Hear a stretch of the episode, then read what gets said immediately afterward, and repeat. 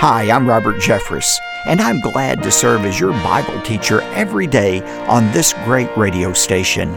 On today's edition of Pathway to Victory, when you truly come to grips with who you are and the sin debt you and I owe God, and when you truly understand what God has done for you, it's only natural that you would be willing to extend that same forgiveness to other people. That's the point of this parable. Welcome to Pathway to Victory with author and pastor Dr. Robert Jeffress. When somebody wrongs you, it's all too easy to hold on to a grudge. But before you know it, that grudge starts holding on to you. Today on Pathway to Victory, Dr. Robert Jeffress teaches how to let go of the past and find freedom through forgiveness. It's a lesson from the parable of the unmerciful servant. Now, here's our Bible teacher to introduce today's message. Dr. Jeffress? Thanks, David, and welcome again to Pathway to Victory. As we prepare to present our teaching series on Jesus' favorite stories, I decided to put together a helpful new resource for you. I'm referring to a brochure called The Parables of Jesus. This colorful, multifolded pamphlet highlights 17 stories Jesus told. I briefly explain what Jesus was teaching and how his wisdom applies to your life today.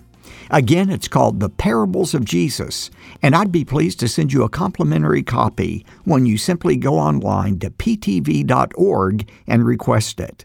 Now, as you go online or give us a call or even write a letter, I'm especially eager to send you my brand new book I've written for your children or your grandchildren.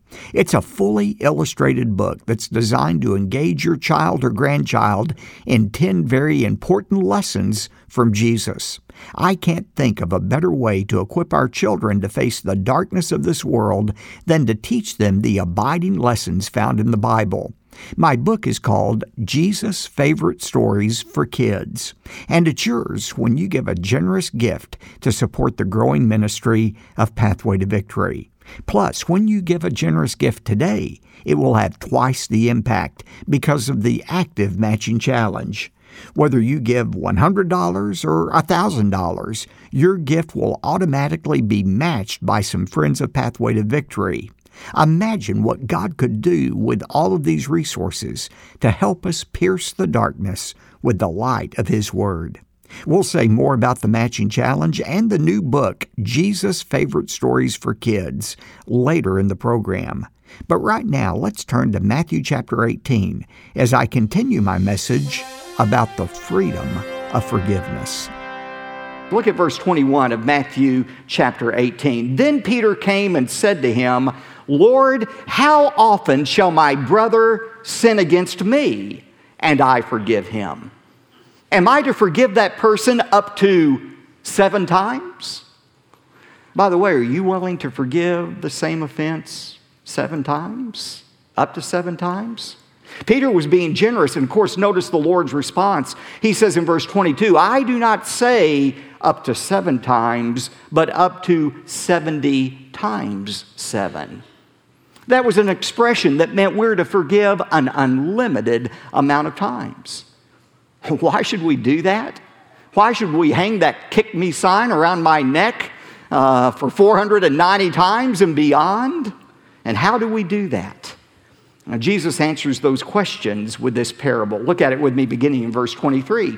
He says, For this reason, the kingdom of heaven may be compared to a certain king who wished to settle accounts with his slaves. And when he had begun to settle them, there was brought to him one who owed him 10,000 talents. I did a rough calculation. That would be about $6 billion. So he has this debt he cannot repay. And look at it beginning in verse 25. But since he could not have the means to repay, his Lord commanded him to be sold along with his wife and children and all that he had, and repayment to be made. Verse 26 The slave, therefore, falling down, prostrated himself before the king, saying, Have patience with me, and I will repay you everything. Can you imagine a sight any more pitiful? He owed a debt he could never repay. And the Bible says in verse 27 And the Lord of that slave felt compassion, and he released him and he forgave him the debt. Now let's stop here and make the obvious analogy.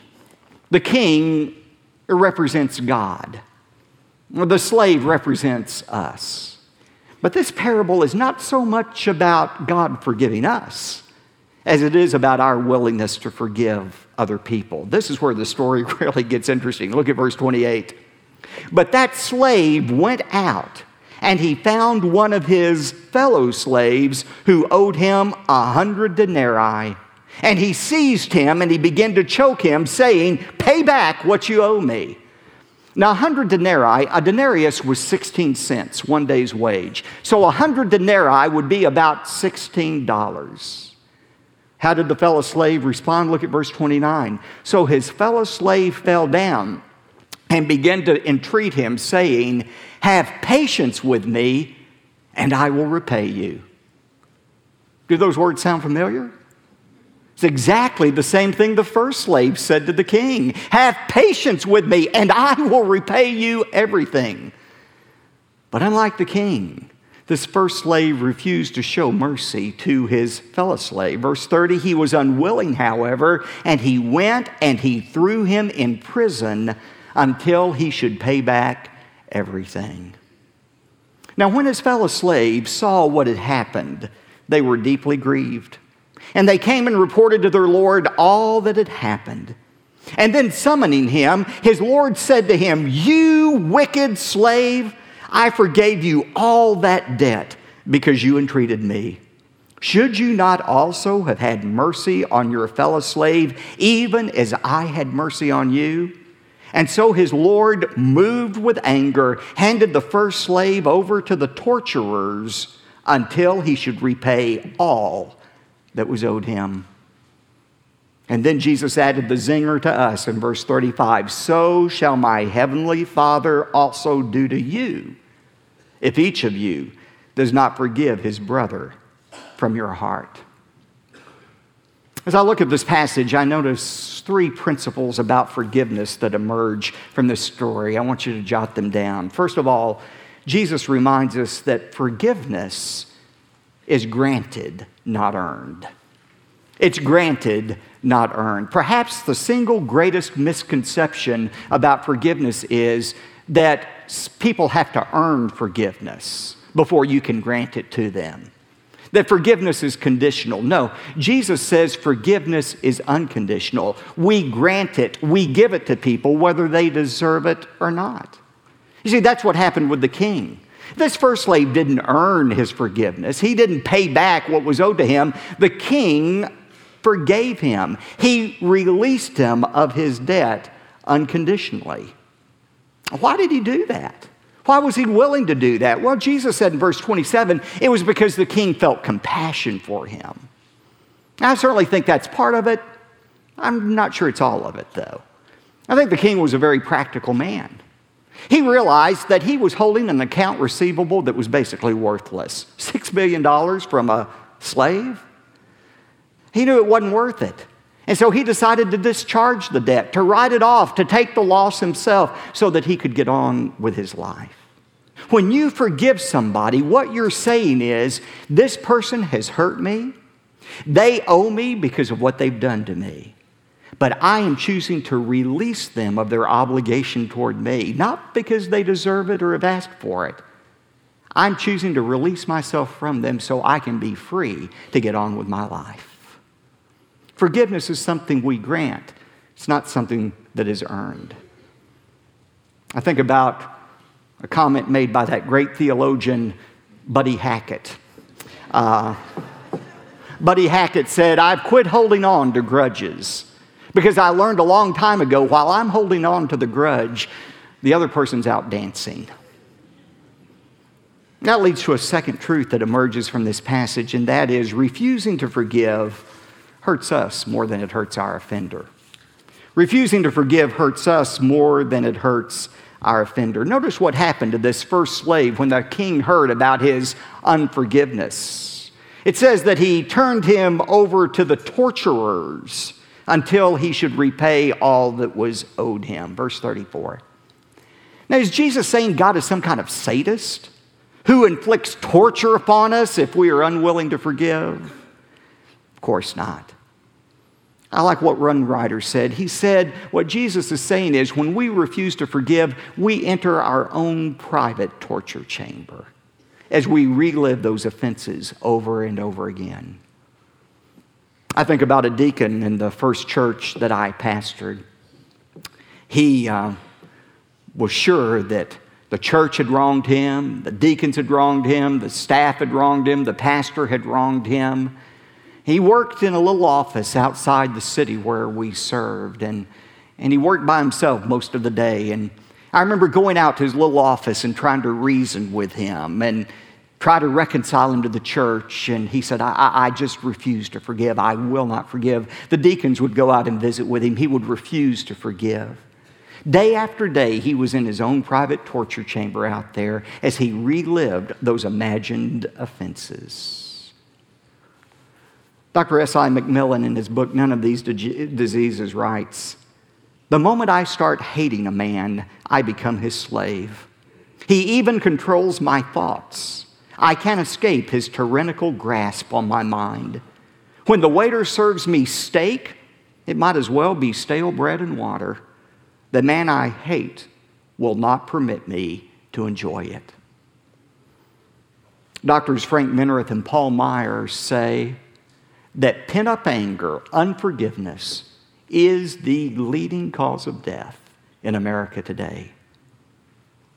Unforgiveness, bitterness destroys us emotionally, it destroys us physically, it destroys us spiritually as well.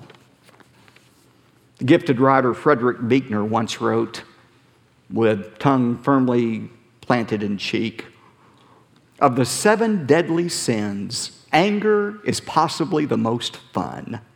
To lick your wounds, to smack your lips over grievances long past, to roll over your tongue the prospect of bitter confrontation to come, to savor the last toothsome morsel of both the pain you are giving and the pain you are getting back.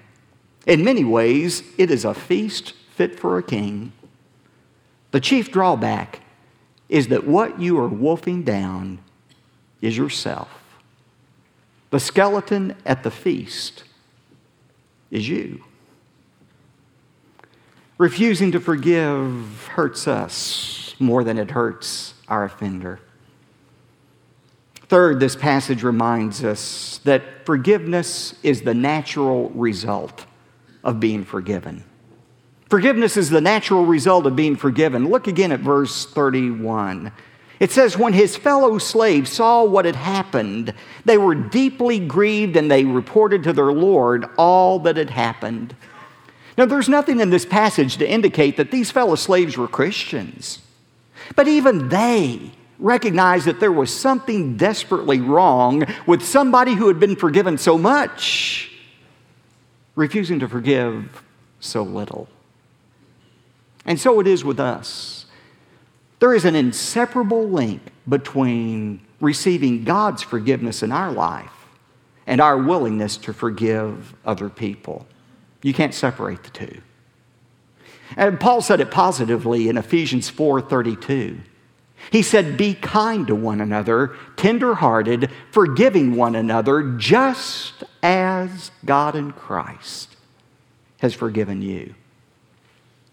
Jesus said it negatively. He said it in the passage we read a few moments ago, Matthew 6, verses 14 and 15. For if you forgive men for their transgressions, your heavenly Father will also forgive you. But if you do not forgive men, then your Father will not forgive your transgressions. Could it be any more plain than that? I hear people all the time trying to discount these words. Well, Jesus really didn't mean what he said here. you see, Jesus didn't understand about the security of the believer, and if he had understood that, he wouldn't have said something like this. Could it be any more plain? If you do not forgive other people, God will not forgive you. What is Jesus saying? Is he saying forgiveness is something we earn, that we have to earn God's forgiveness by forgiving other people? Is Jesus raising the possibility that somehow we could lose our salvation? Of course not.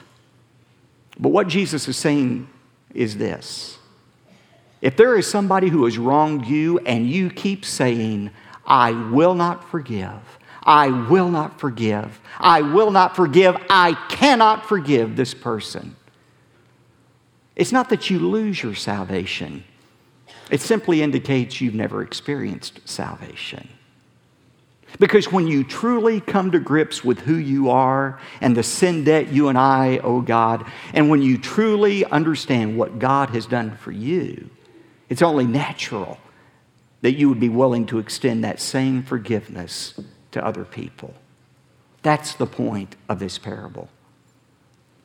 Some years ago, in our church in Wichita Falls, okay, you may remember this. We had a lady come and share her testimony with us. Her name was Dawn Smith Jordan. She was a former Miss South Carolina. Her dramatic story was the basis of the CBS television movie Nightmare in Columbia County. When Dawn Smith was a teenager, her younger teenage sister named Shari was abducted from out in front of the Smith family home. A few days later, the body of Shari Smith was found. She had been brutally murdered. Several days later, the Smith family received in the mail a letter that their dead daughter Shari had written while she was being held by her abductor. Her abductor had actually allowed her to write a letter to her family before he killed her. And in this letter, that 17 year old daughter, among other things, said, Dad, I remember when Dawn and I were little girls, you had us memorize scripture. And I remember one of the scripture verses you put on our bathroom mirror, Romans 8:28. God causes all things to work together for good to those who love him. I know that I am about to die. Please don't let this ruin your life. I'll see you in heaven one day.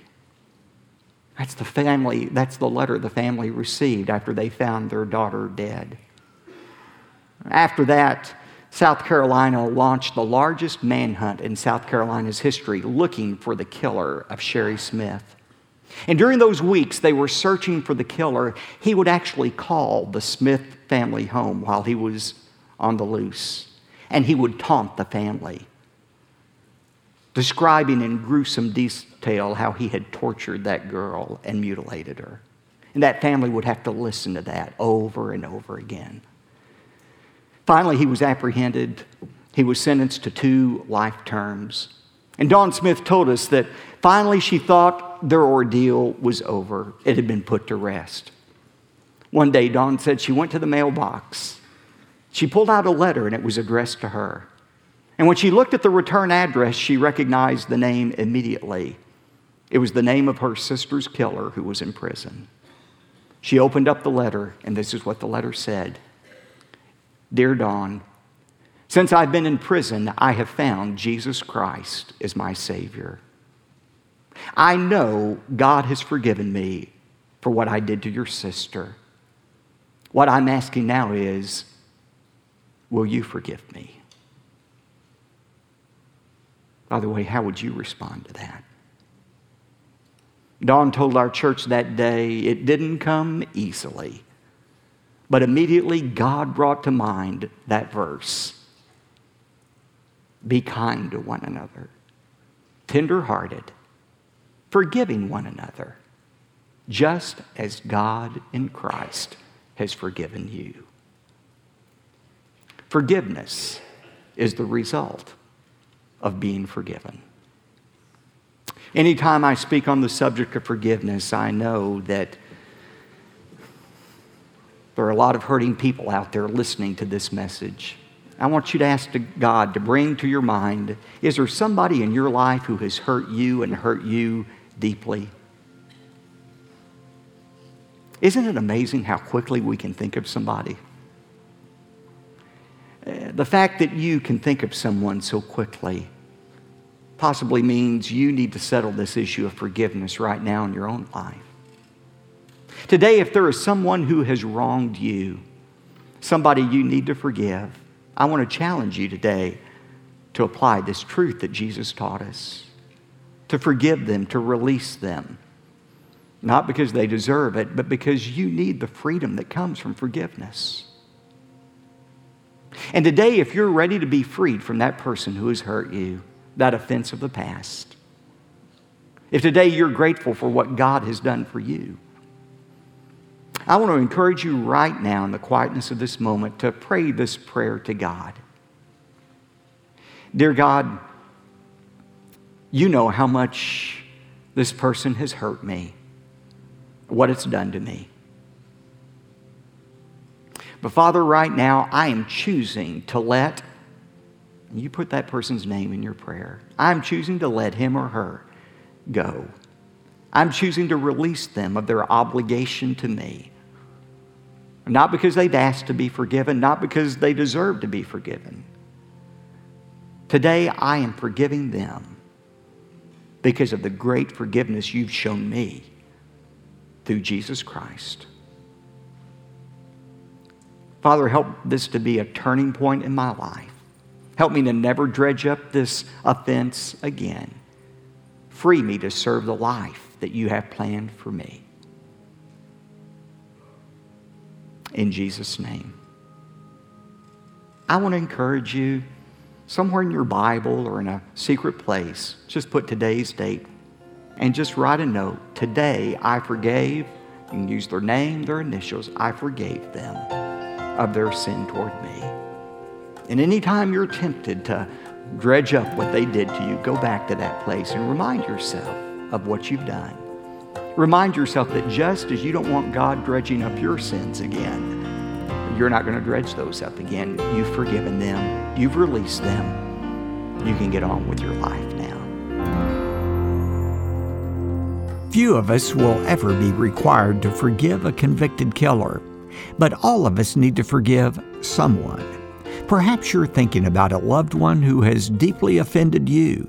Maybe today's the day you finally let go of that ugly memory and allow the healing to begin. A gentleman named Lloyd listens to Pathway to Victory in New York City. He told me that he grew up in a Christian home, raised by his faithful mother, but his father was cruel and terribly mistreated him. When his dad died, those painful issues were completely unresolved, and the bitter memories haunted Lloyd. He said it was like a ball and chain on his life until he heard Pathway to Victory and my message on forgiveness. Lloyd told me that today he's learning to forgive his brother, even though he's been gone for several years. Matthew 18 holds the key to forgiveness. It's as relevant today as the day Jesus first told this story. And when you make a financial investment in Pathway to Victory, you're having an impact on men and women just like Lloyd who hear the truth and respond.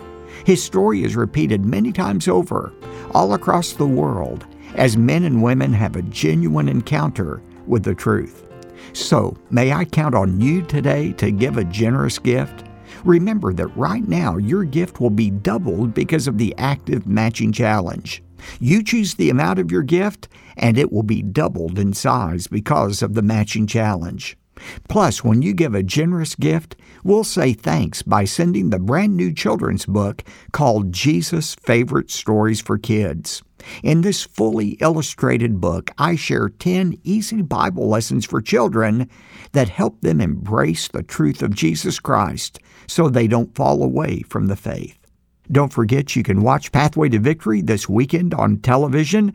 On Sundays, catch us on TBN at 10 a.m. Eastern or on Daystar at 6 p.m. Eastern Sunday evenings. David? Thanks, Dr. Jeffress. The brand new children's book called Jesus' Favorite Stories for Kids is yours today when you give a generous gift to the ministry of Pathway to Victory. To make your request, call 866 999 2965 or online, go to ptv.org. And when your gift is $75 or more, we'll also include the complete CD and DVD sets for this study on the parables called Jesus' Favorite Stories. Remember, because of the Gospel Advance Matching Challenge, your gift will be effectively doubled in impact by another generous donor. So request your copy of these resources today Call 866 999 2965 or visit ptv.org. If you'd like to write, let me give you that address. P.O. Box 223 609, Dallas, Texas 75222. That's P.O. Box 223 609, Dallas, Texas 75222. I'm David J. Mullins. Join us again Thursday when Dr. Jeffress returns with a lesson from the parable of the rich fool. That's right here on Pathway to Victory. Pathway to Victory with Dr. Robert Jeffress comes from the pulpit of the First Baptist Church of Dallas, Texas. Hi, this is Robert Jeffress. To bolster your courage and confidence in God's Word, I want to invite you to listen to my daughter Julia's brand new podcast. It's called Unapologetic. The Apostle Paul said, For I am not ashamed of the gospel, for it is the power of God for salvation to everyone who believes. You can hear the podcast at ptv.org or wherever you get your favorite podcasts.